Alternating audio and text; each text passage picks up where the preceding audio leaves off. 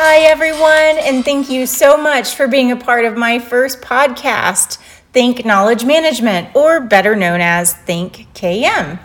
I am your host, Amy Williams, and I'm excited to facilitate this conversation, but mostly I'm here to tag along for the ride. I hope we will all learn and grow together on this KM adventure.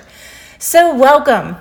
Today's episode is part one of two, and our topic is um, knowledge what? Instead of jumping right in with KM best practices and steps to implementing a KM strategy, I thought it best to build a foundation by first ensuring we're all on the same page. And that starts with defining knowledge. So there's a funny little joke in the KM community. It goes like this Data is like a tomato, information is knowing the tomato is a fruit, and knowledge is knowing not to put the tomato in a fruit salad. I'll pause for your giggles.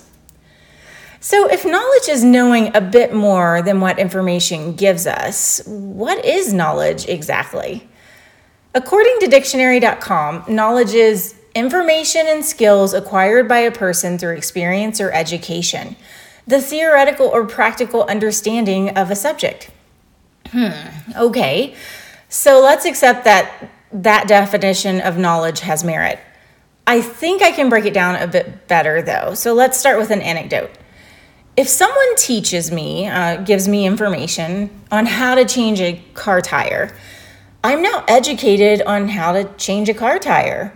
I can say I have theoretical knowledge on how to change a car tire. If I go and change a tire myself, well, now I can say that what I learned by the application of changing the tire is also knowledge. It's just a practical form of knowledge than what I learned from my teacher. But both the educational or the theoretical and the skill or the practical of changing the tire are knowledge. Okay, so if we think about that for a second, it seems that knowledge varies. So if we were to rate knowledge of changing tires on a scale from 0 to 10, where 0 is you have absolutely no tire changing knowledge whatsoever, to a 10, where someone who's very knowledgeable has changed thousands of tires over 50 years and writes best practices on changing tires, we can begin to see there's a knowledge variation in each of our skills, our experiences, and our education. So now we have two main points with regards to knowledge, and I think we're now better able to say what is knowledge. The first point is on the definition of what is knowledge. So, knowledge is essentially knowing something because you learned it by reading a book or having an instructor. You have the theoretical knowledge. Additionally, though, knowledge is knowing something because you can apply it. You have the practical knowledge. So, the two forms of knowledge are separate, but both are a particular kind of knowledge. The second point is we all have knowledge. We just have variations in our knowledge with relation to our education, our skills, and our experiences. So, in conclusion, we get knowledge. We all have it. but how do we separate what knowledge people have from what knowledge matters to an organization?